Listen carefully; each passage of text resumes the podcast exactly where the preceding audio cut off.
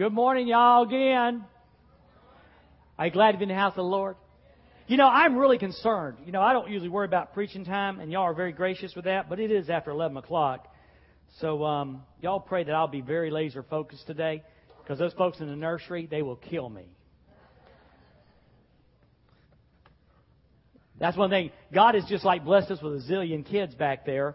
And like I say, when there's about 25 kids and about 4 workers, they kind of pray for me. Sometimes they say, "Kill him, God!"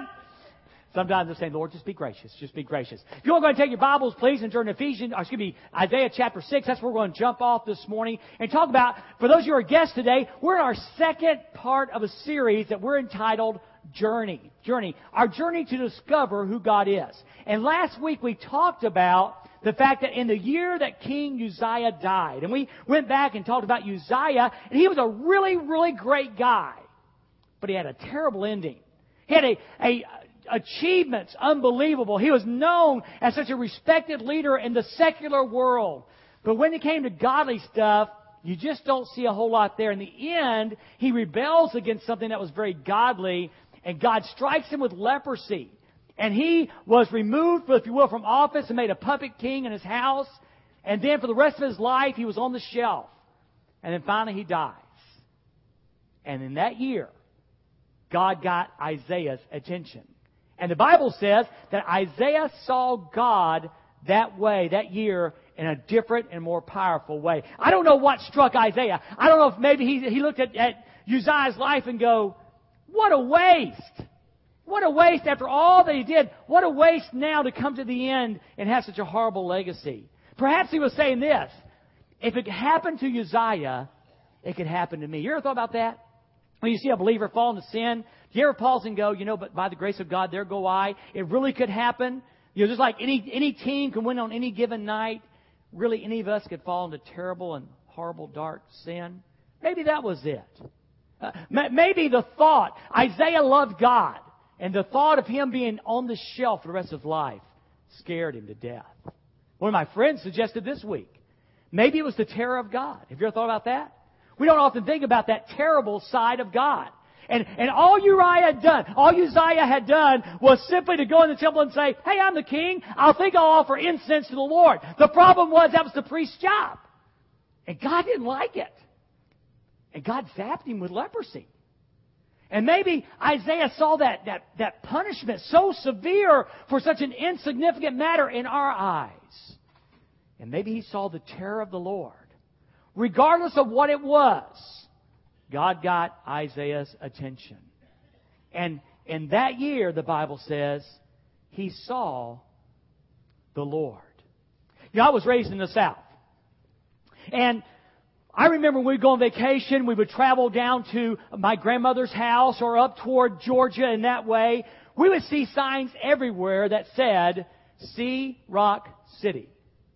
See Rock City." I mean, I can't tell you the times and the signs that we saw. You see it on barns, just like this one that you see portrayed in this artist's work. But even now, down south, if you look closely on barns, you'll see faded signs that said, "See Rock City." You'd see it on birdhouses. You see it on billboards. You see it everywhere you went.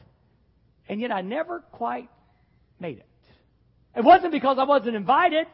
It wasn't because, you know, I wasn't told. I just never really quite got to Rock City. I mean, the sign said, "See it." It said to experience it. And, you know, when you experience something, you really can't experience it through a picture. I have a picture here of one of the scenes in Rock City, but it just doesn't do it justice. It doesn't do it. You know, you see the magnificent rock formation. Have y'all been to the Garden of the Gods? Yeah, a lot of y'all have. You know, that's really phenomenal. But if I were to tell you about the Garden of Gods, you wouldn't get it. If I was to even show you a picture, somehow it doesn't do it. You have to experience to see and know. See Rock City. This week we're going to spend our time. We will look at what Isaiah saw. And he saw Rock City. He saw the wonder and the splendor of God. This is so appropriate. If the word "see" means to experience it, it does. And over in 2 Samuel and chapter 2, verse 2, it says this: "No one is holy like the Lord, for there is none besides you, nor is there any rock like our God." So we're going to experience the Lord God Rock. Where? In the city, in His dwelling place. Now, in Isaiah chapter 6 and verse number 1, in the year that King Uzziah died, Isaiah says, I. This isn't something he read about. This isn't something he was at prayer meeting and they said, does anyone have a testimony? And a guy raised his hand and said, oh, by the way, I had an experience with God. This was something that Isaiah experienced himself. It's like over in First John chapter 1 and verse number 1, the Bible says this. It says, that which was from the beginning, which we have heard, which we have seen with our eyes, which we have looked upon, our hands have handled concerning the word of life. When John wrote his epistle to First John, he's saying, this is not hearsay. This is not something I heard at a testimony service. I walked with Jesus. I saw Jesus. I experienced Jesus. And what Isaiah's fixing to say, he says, listen, this is something I experienced. I saw.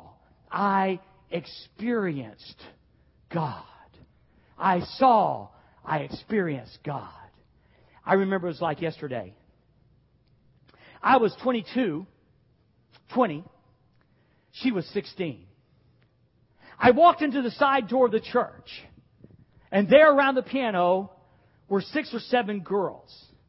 One of them was slender, had long brown hair down to her waist, and granny glasses.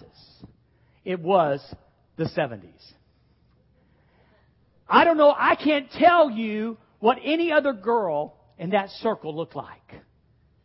But I experienced Judy Allen. I was taken by her. I was swooned by her. I thought about her during the message that night. I thought about her at work on Monday, and we had our first date on Tuesday. And frankly, I've been thinking about her ever since for the last 34 years.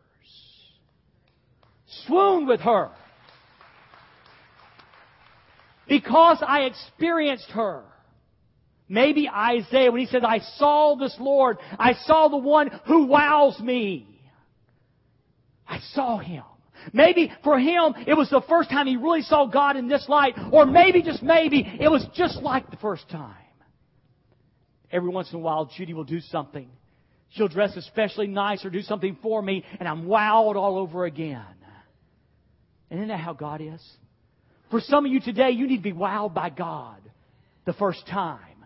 And some of you need to be wowed again and again and again. And you get all excited about who God is and who you are in God. You know what's cool? It's really cool because Isaiah was not wowed by what God had done. He was wowed by who God is. So often we get wowed about what God does in our life. God heals, God touches, God provides. And that's so cool and that's so right. But church, I'm telling you, we need to get wowed by simply who God is. He's an awesome, holy God. In the year that King Uzziah died, he says, I saw the Lord. It was fresh and it was new. We need to see God. Have you noticed some of you that are sitting close enough? Have you noticed the basketball? I didn't. I walked in this morning, Brad. I walked in, said, good morning, Brad. How are you doing? I walked over and set my Bible down. I walked back over, talked to Brad for a few moments, walked down, talked to the sound booth, walked out, came in, sat down, shook hands, walked up here and talked to you for 3 or 4 or 5 minutes, sat down, and I looked at the stage. And I said, there's a basketball. This is the truth. Judy thought it was a prop. It is not, well, it is now. But actually, I guess it was left over sometime during the week. Somebody put the ball there. And the crazy part is, I don't know if Brad saw it. I don't know if Val saw it. I don't know if the choir saw it. Or if we all just assumed it was a basketball that belonged there somehow. More than likely, no one saw it. Isn't that how it is with God? Sometimes we just totally miss Him. Sometimes He's there, but we just don't see Him. Maybe that was the case of Isaiah's life. Maybe he just finally really saw God. Have you ever heard the word eccentric before? To eccentric means weird. If you're eccentric, you're kind of a weird person. But eccentric, the third definition is this. In math, it means one of the centers. Now, isn't this weird? One of the centers of a circle. Now, if I'd ask you today, if you look at that diagram on the screen there, I'd say, so what is the center of the circle? And if you follow your eye, you'll see that red, and that red looks like the center of the circle. But then if you remove the lines from the circle, you clearly see it wasn't the red one at all. It was the green. And folks, I'm telling you, churches today, including often the Norseville Baptist Church, we show up and we do business. We do church. But we sometimes miss God totally, and sometimes we're just a little bit off-centered. It's so easy for God not to be the wow factor. The music is the wow factor. The sermon's the wow factor. The choir's the wow factor. Folks, listen, they are not to be the wow factor. God is to be the wow factor. He's to be the one that wows us. He's the center of it all. The wow factor. In the year that King Uzziah died, he said, I saw the Lord. And what did he see? Look what he saw. He said, he was seated on a high and lofty throne. Now, the imagery here is that of a king. And not only a king, but a highly promoted king. And you know something? He's seated. You know why he's seated? He belongs there. He's at home there. And the reason he's at home on the throne and high lifted up is because he's the king. Come on, children. He is the king. I walked in my office one day, and I can't remember who it was. But some person was sitting in my chair with their feet on my desk. And I said, what are you doing? Now, the reason I said that was not that my chair is all important or anything, but the bottom line is my chair and my desk. Now, I'm very comfortable. If you walk into my office someday and the door's always open and you see me sitting down with my feet up, I'll probably leave my feet up. You know why? Literally, it's my desk. Y'all didn't buy it. You did buy the chair, but the desk is mine. I'm at home on that throne because it's mine. And I'm trying to tell you, God was appropriately at home on the throne because He is the King. He is your King if you're a believer in Jesus Christ. He saw the king high and lifted up, and his robe filled the temple. And that's majesty. That's the wow factor. In fact, the literal word in the Hebrew means the seam of the robe. The Hebrew seems to suggest that in the throne room of God that Isaiah saw, God was so majestic. He's so powerful. He's so wonderful. He's so God that His robe could not fill the room. There was only room in the throne room for the seam of the robe. And Isaiah is wowed. When's the last time you were wowed by God? When's the last time? Not because we did, but just on what the Bible, the Holy Word says about God. Church, we need to be wowed again. Watch this. If you look on your sermon sheet over at Isaiah 40, 21 through 24, listen to what this is kind of like our supporting scripture. Isaiah says later on, same Isaiah, chapter 40, verse 21 through 24. Do you not know? Have you not heard? Has it not been declared to you from the beginning? Have you not considered the foundations of the earth? 4 questions there. God is enthroned above the circle of the earth. God is enthroned. He's so high. He's above the earth. Listen, we got to let the king be the king. We got to let God be God. Listen, He's our friend. He's my benefactory God. But He is majestic, holy, regal God. He's high above it. Now watch this. This is so good. God's enthroned above the circle of the earth. Its inhabitants, that's you and me, are like grasshoppers. Can you say grasshoppers? Now what that means is, listen, what that means is this. Compared to God, you're a grasshopper. Now you can like that or not, That's who you are. But wait a minute. I'm a president of a certain organization. No, you're a grasshopper. But I'm the star of the football team. No, you're a grasshopper. Well, I got money in the bank. No, you're a grasshopper. Come on, now talk to me. Talk to me. See, now that's all important. Listen, I don't expect you to go leave here and go and say, well, I'm just going to live like a grasshopper. But I'm telling you, when you think about God, you need to see yourself as a grasshopper. You're a saved grasshopper. You're a redeemed grasshopper. You've been bought by grace, grasshopper. But you're a grasshopper. I love this. Watch this. Goes on and says, He stretches out the heavens like thin cloth, and spreads them out like a tent to live in. The boys in Haiti and the ladies are living in a tent, but no tent like this. God's tent is the heavens. How's that for a tent? I know, Brent, you probably got a tent, don't you? Remember one of those 3-bedroom jobs, you know? Not like this tent. This tent, the ceiling, are the stars. Watch this. He reduces princes to nothing. Oh, we strut around. I'm the president, I'm the governor, and I'm a senator. He said, He makes you as nothing. The world is so filled with prideful people who think they're something. But compared to God, they're not. He makes princes. Yeah, that y'all need to say amen there. That's the scourge of our society. We are so filled with pride. There's no room for God. He says, He reduces princes to nothing, and makes the judges of the earth to be irrational. That's got to be the problem. Because no offense to the judges, but they're making some of the most stupidest decisions I ever heard of. God must be whooping up on them with their irrationality. I mean, He said it. Watch this. They are barely planted, barely sown. Their stem hardly takes root in the ground when He blows on them and they wither, and a whirlwind carries them away like stubble. Now, if you want a picture of how God is and how man is, that's it. This concept that we're getting bigger and stronger, and who needs God because we're so much better now? Let me tell you what we are. Without God, we are totally depraved. Without God, we are a zero.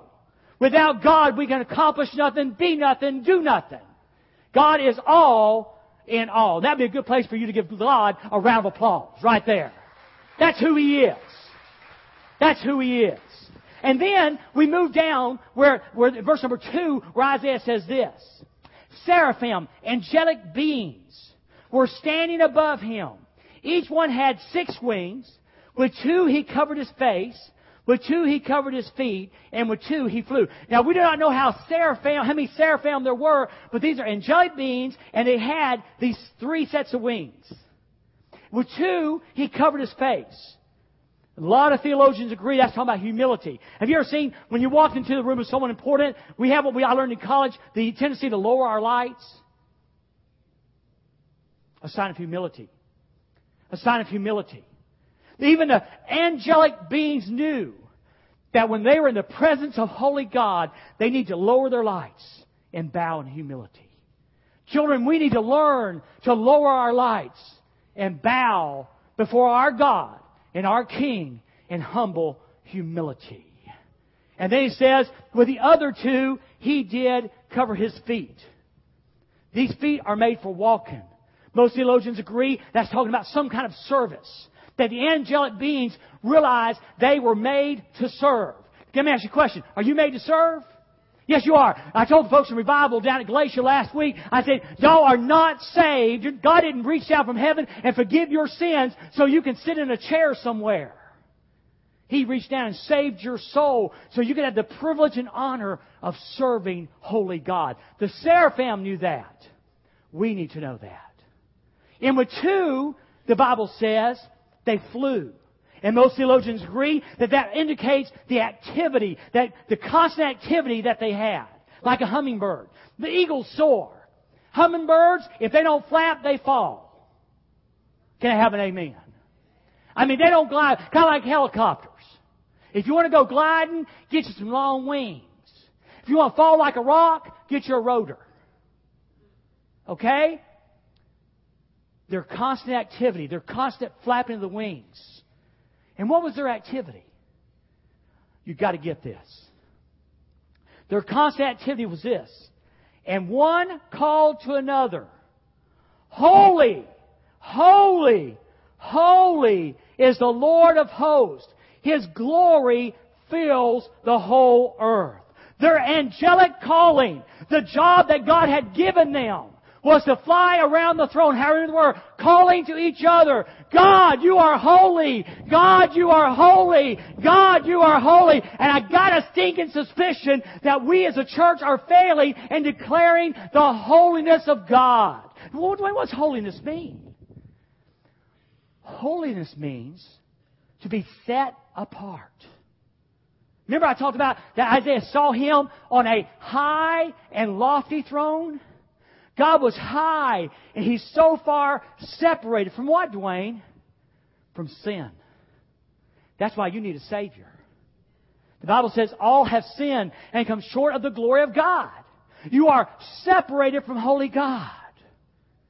But when you receive Jesus Christ as your Savior, when your sins are atoned for by His sacrificial death, God hangs out the welcome sign and says, now you can come in my presence. I want you to be humble around me. I want you to serve me. I want you to have activity. I want you to declare me holy. Come on, that's no place for clapping. Call Him holy, folks. Come on, yeah. Call Him holy. He's God. See, we've lowered that image. We've lost sight of all that we've done. Remember the circle? We're just a little bit off circle. We see God as our benefactor. We see God as this. But we've lost the fact, the central part. God is holy. He's set apart. He's so far above all that there is. Now look what it says in that same scripture, Isaiah 40:25-26. Who will you compare to me? Or who is my equal? Asked the Lord, Holy One. The Holy One. Look and see. Who created these? He brings out the starry host by number. He calls all of them. Say all of them. He calls all of them by name. Because, now watch this. Get this. Underline. If you're underlining your Bible, right there. Because of His great power and strength, not one of them is missing. He put the stars out. He counted them. He knows the name of every one of them, and not one of them has gone missing. When one implodes, when one has a supernova, he looks over Michael and says, number 43, John, is gone. Come on now. What does that mean to me? It means when your heart's breaking, He cares. It means when you lose your job, He cares. It means when your child goes this way and you want to go this way, He cares. It says when your marriage is on the rocks, He cares. When you want to get pregnant and you can't, He cares. That's what it means. It means that He's not too small and He's not too busy, nor is He too great, that He does not know the minute details of your life. A sister shared a story with me today. 7 months we sat out in that foyer and we wept together, and she cried how much she needed a different job. It was so bad at work. 7 months later, God gave her an awesome job, and she shared that with me today. God cares. God cares. He cares when your wife is in the hospital and is having labor pains. He cares when your son or daughter dies. He cares when your brother's sick. He cares. He knows. I think it's funny. Scientists the astronomers just recently announced that they found a planet several hundred light years away that possibly could sustain life. Kind of like planet Earth. And I could see one of them scientists going, well, God, did you? He goes, I already knew about that planet.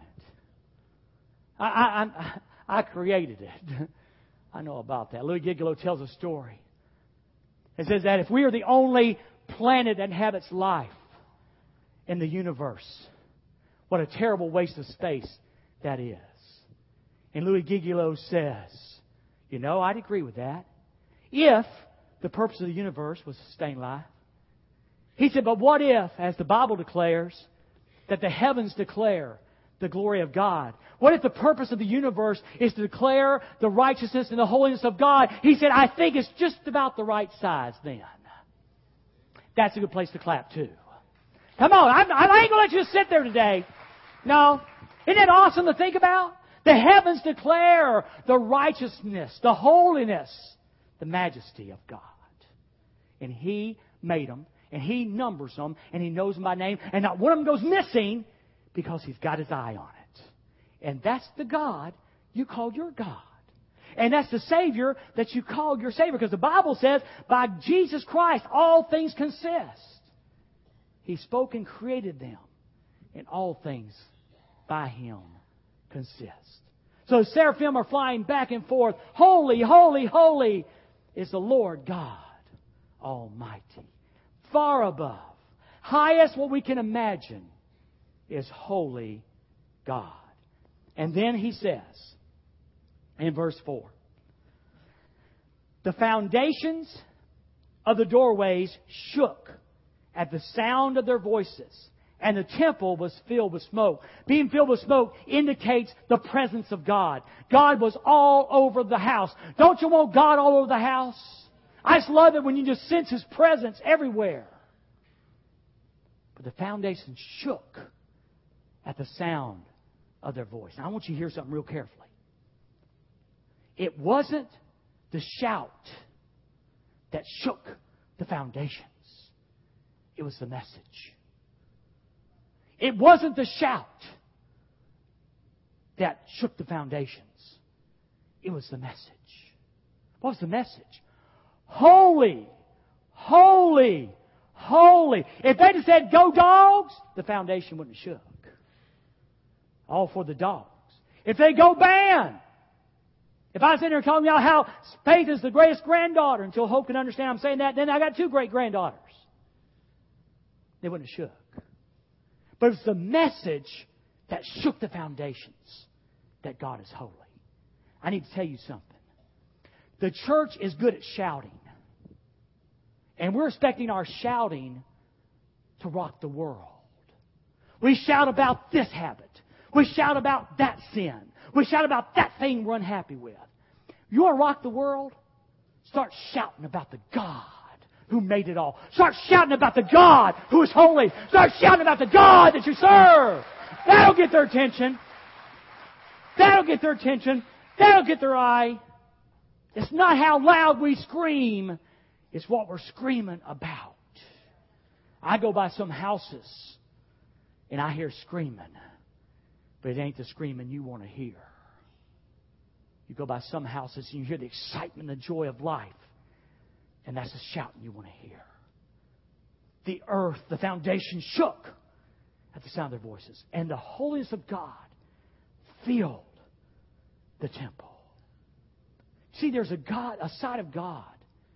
If I'm halfway presenting this, there's a side of God. First off, if you're here today and you're not a God follower, you don't do the God thing, you might be saying, dude, I don't want to cross Him. Man, you already have. Now, if you're sitting there today with unconfessed sin in your life, as a non-believer, you need to know something. There's some verses in God that we don't ever talk about. Like one that says, knowing the terror of the Lord, in 2 Corinthians chapter 5, verse 11, we persuade men. Knowing the terror, not the love, knowing the terror of God, we persuade men. A verse over in Hebrews that says, our God is a consuming fire. There's some hard verses. And listen, I need to tell you this, church. He's that. But He's also a wonderful God of grace. He had every right, when Adam and Eve sinned, to wipe it out and start all over. He'd be totally just. Just wipe it out. But He didn't. He didn't. Instead, millennia later, it's recorded for us that He said this. I, God speaking, so loved the world that I'm going to give my only begotten Son. And if any one of you will believe in Him, you won't perish, but you'll have everlasting life. He's a wonderful God of grace. But if you enter eternity without that, you will face the terror of the Lord. You will face the consuming fire of God. Because why, Dwayne? Why? He's a loving God. Yes, He's loving. That's why He sent Jesus. But He's a holy God. He's a just God. And sin must be judged. And it was judged on the cross for every person who put their faith and trust in Jesus Christ. Doesn't care if you're rich or poor. Doesn't care if you're black or white. Doesn't care if your native language is Spanish or English. He's not impressed or depressed with your religion, your church membership, your religious acts. He loved you and loves you and gives you this opportunity to say yes to His Son, Jesus Christ. Thereby, this is so hard for us to imagine, when the Word of God says we are a holy generation. You said, well, I don't act very holy. I'm not talking about how you act right now. I'm talking about your positionally. When God forgave your sins, He sees you as holy. Say, I am holy. And if you're a believer in Jesus Christ, you are. And the deal is getting that practical part down. So the world sees the holiness of God lived out in us and says, I want what you got. Now look at that last scripture in Isaiah chapter 14. We're done. Jacob, why do you say, and Israel, why do you assert, my way is hidden from the Lord, and my claim is ignored by my God?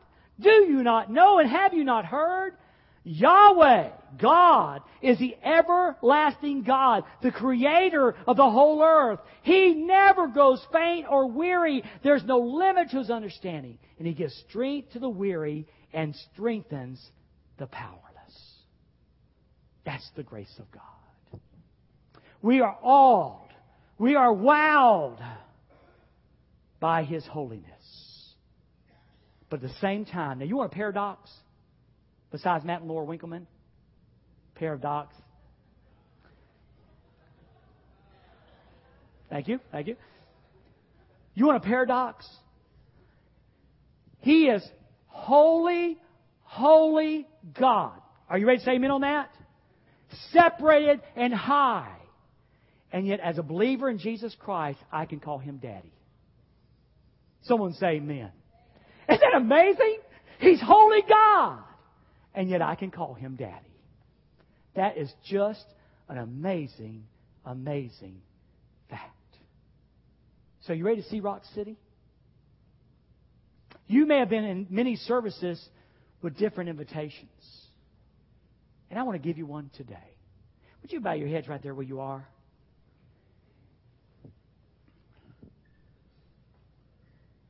I'm going to ask the praise team to come on up, and they're going to play softly.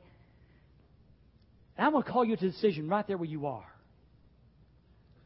Today, if you're a believer in Jesus Christ, there is a time in your life when you, without a shadow of a doubt, you know that Jesus Christ forgave your sins and you made Him the Lord of your life.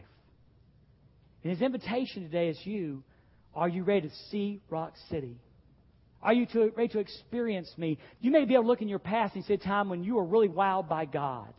It may have been the day of your salvation. It may have been something that God did in your life, and you just saw Him so clearly. And God's invitation is, hey, let Me wow you again. Not by what I do, but just who I am. Dwayne, how do I discover the holiness of God? You know, I really think it's in His Word. His Word is the revelation of Himself to this world, and particularly to His people. And you'll discover the holiness of God, exactly who He is, as you look into the Word. And along with the holiness of God comes the power of God. He's omnipresent. He's everywhere. He's omnipotent. He's all-powerful. He's omniscient. He's all-knowing. And a couple of other omnis.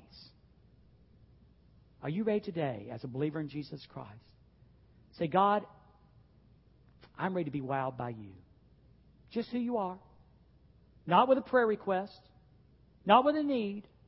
I just realized again today, like Isaiah did, I see You today, and I see You as holy.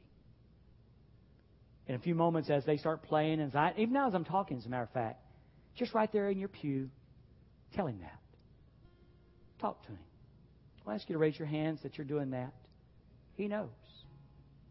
Now, if you're a believer in Jesus Christ, and somehow you're sitting there going, I don't think so, Dwayne, you need to talk with God about that. You and God need to get by yourself somewhere and talk about that. Why isn't God wowing you by just who He is? It could be like the basketball. You really just don't see it. It could be like a circle. We're just a little bit confused what sinner is. Maybe you've accidentally started worshiping the wrong God. Maybe it's a relationship or a position or wealth or prestige or your family or something else. Maybe you've allowed somehow another God to get the preeminence that God blames or gets. And maybe that's kind of blocking His holiness. You can talk with God about that. And right there you can. The public part of invitation is going to be this. You know, there's some things that God says we can do privately and something God says we need to do publicly. And every time He called someone to follow Jesus Himself, He called them publicly. And today, if you're interested in discovering God, becoming a relationship with Him through His Son, Jesus Christ, if today you'd like to make a commitment to follow Christ, Brother Brent's going to be standing down front. And again, the reason we do it publicly is because that's the way Jesus calls folks. Just come out and say, Brent, I don't know a whole lot about God, but I know something is something I need to know more about. And if there's a way I can call Holy God Daddy, I want that. It's the right thing to do. It's a good thing to do. He'll be glad to share with you how that can happen. No mystics, no Southern Baptist deal, straight from the Word of God, how you can be a God follower, a follower of Jesus Christ, through a commitment to Him today. Some of you today may have trusted Christ and you need to be baptized. Baptism has nothing to do with your salvation, but it is a commitment, a public statement that says, I have followed Jesus Christ. It's like slapping on a name badge on your chest. I am a follower of Jesus Christ. That's why baptism is important. It's your first big step of obedience. Perhaps you need to do that today. We'll give you an opportunity. And then we're going to close our service with a prayer time. Father, in Jesus' name, we come to You. If there's someone here today who's never made that commitment to follow Your Son Jesus and become a relationship with You, we pray today would be that day. Father, if you've spoken to someone about baptism, about joining our fellowship, Father, we will give them that opportunity also. We're simply calling You and asking You to have Your will and to have